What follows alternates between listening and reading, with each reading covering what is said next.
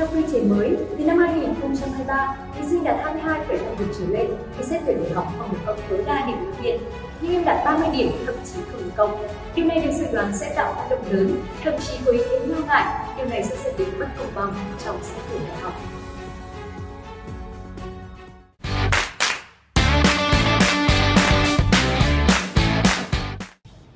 Tuyển sinh đại học năm 2022 lần thứ hai được Bộ Giáo dục và Đào tạo công bố dự thảo vào đêm ngày 9 tháng 6 và đến ngày 10 tháng 6, đặt ra một số quy định mới liên quan đến cộng điểm ưu tiên cho thí sinh tự do và cách tính điểm ưu tiên cho nhóm thí sinh đạt điểm cao khi xét tuyển đại học. Trong dự thảo lần thứ nhất, Bộ Giáo dục và Đào tạo dự kiến không cộng điểm ưu tiên khu vực cho thí sinh tự do kể từ năm 2022. Dự kiến này nhận được nhiều ý kiến trái chiều, đặc biệt từ nhóm thí sinh xét tuyển lại vào năm nay. Vì vậy, Bộ đã có điều chỉnh để đảm bảo quyền lợi của thí sinh.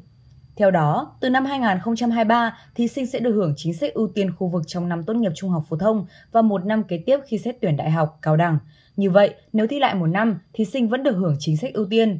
Cùng với thay đổi trên, việc tính mức điểm ưu tiên với từng nhóm thí sinh cũng được điều chỉnh theo mức điểm của các em đạt được. Bộ cho biết, qua thống kê điểm thi tốt nghiệp trung học phổ thông 3 năm qua, nhóm thí sinh không được cộng điểm ưu tiên chiếm 25% tổng số thí sinh tốt nghiệp, luôn có phổ điểm từ 3 môn cao hơn hẳn các nhóm còn lại. Trong số 75% thí sinh còn lại, từng nhóm được cộng điểm ưu tiên ở các mức độ khác nhau. Số liệu của Bộ cho thấy một điểm đáng chú ý liên quan tới mốc 22,5 điểm. Theo đó, với các thí sinh có tổng điểm 3 môn dưới 22,5, chỉ khi được cộng điểm ưu tiên, các em mới có khả năng tiệm cận về mức điểm với nhóm 25% thí sinh không được cộng.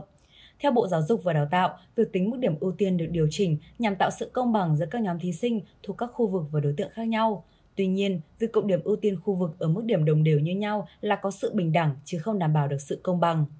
Công bằng ở đây được hiểu là sự công bằng trong cạnh tranh vào các ngành, và các trường ở mức tương đương nhau. Một thí sinh ở khu vực 1 đạt được 23 điểm thì không cạnh tranh với thí sinh cũng ở khu vực 1 đó mà đạt 22 điểm.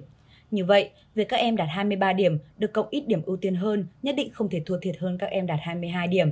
Như vậy, thí sinh đạt 23 điểm này đang cạnh tranh với các thí sinh ở khu vực khác để được vào ngành và trường tương ứng với mức điểm cao này, Bộ Giáo dục và Đào tạo phân tích.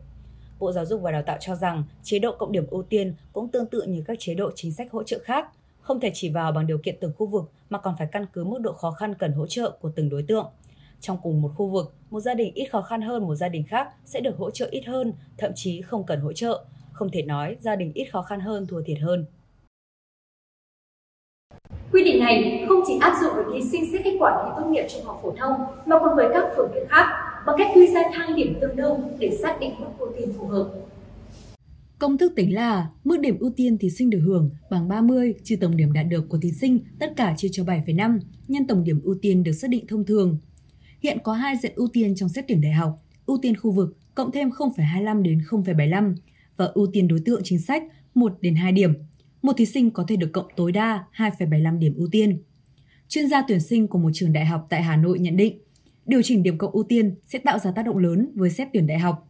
Trong xét tuyển đại học, chênh nhau 0,1 điểm cũng đã làm tăng hoặc giảm hàng trăm em trúng tuyển. Thay đổi này theo ông sẽ gây ra bức xúc cho phụ huynh và thí sinh vì nó tạo ra bất cập mới. Chẳng hạn, hai học sinh cùng học tập ở vùng khó khăn nhưng một em được ưu tiên ít hơn chỉ vì nỗ lực hơn hoặc có tố chất hơn. Tuy nhiên, chuyên gia này vẫn cho rằng chính sách mới là phù hợp, đảm bảo công bằng cho các nhóm thí sinh điểm cao muốn vào các trường tốt đầu, tránh tình trạng 29-30 điểm vẫn trượt do phải nhường chỗ cho các bạn được cộng điểm. Với một số ngành có điểm chuẩn cao như y, dược, số lượng thí sinh trúng tuyển nhờ điểm ưu tiên sẽ giảm. Bà Nguyễn Thu Thủy, vụ trưởng giáo dục đại học cho biết, Điều chỉnh này giúp tránh hiện tượng trên, tạo công bằng ở các nhóm thí sinh điểm cao khi cạnh tranh vào các trường, ngành tốt đầu. Qua phân tích các năm trước, điểm xét tuyển của thí sinh trước và sau khi cộng điểm ưu tiên cũng có sự thay đổi rõ rệt, đặc biệt từ mức trên 22,5. Từ mức này, khi chưa được cộng điểm ưu tiên, nhóm thí sinh ở khu vực 1, 2, 2 nông thôn có điểm trung bình thấp hơn nhóm không được cộng, khu vực 3. Nhưng khi được cộng, điểm trung bình của nhóm này lại cao hơn hẳn. Ở nhiều ngành cạnh tranh khác nhau, tỷ lệ trúng tuyển của những thí sinh không được cộng điểm ưu tiên rất thấp, trong khi nhóm này học tốt hơn. Như vậy, theo bà, nhóm này bị bất lợi nhiều nhất. Số thí sinh thuộc diện hưởng các ưu tiên khác nhau là rất lớn, chiếm 75% số lượng tốt nghiệp hàng năm. Áp dụng chính sách ưu tiên nhằm giúp tăng tiếp cận giáo dục và đào tạo bậc cao với thí sinh vùng khó khăn và thuộc đối tượng yếu thế. Tuy nhiên, theo bà Thủy, cũng cần đảm bảo công bằng, tránh để sự hỗ trợ này làm cho các nhóm thí sinh khác rơi vào bất lợi và yếu thế. Chế độ cộng điểm ưu tiên cũng tương tự các chế độ chính sách hỗ trợ khác, không thể cào bằng theo khu vực mà còn phải căn cứ mức độ khó khăn cần hỗ trợ của từng đối tượng, bà Thủy chia sẻ. Vậy tại sao lại là mốc 22,5 điểm? Bộ Giáo dục và Đào tạo cho biết để khắc phục sự bất hợp lý, đảm bảo sự công bằng trong toàn hệ thống và có lộ trình áp dụng từ năm 2023.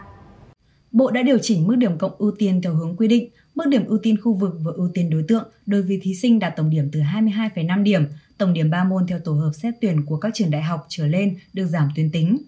Giải thích về việc quy định mốc điểm bắt đầu giảm điểm ưu tiên là từ 22,5 điểm, Bộ Giáo dục và Đào tạo cho hay, phân tích phổ điểm kết quả xét tuyển các năm vừa qua cho thấy điểm xét tuyển của các thí sinh trước và sau khi cộng điểm ưu tiên có sự thay đổi rõ rệt, đặc biệt từ mức điểm lớn hơn 22,5 điểm, tổ hợp 3 môn tương đương với mỗi môn 7,5 điểm.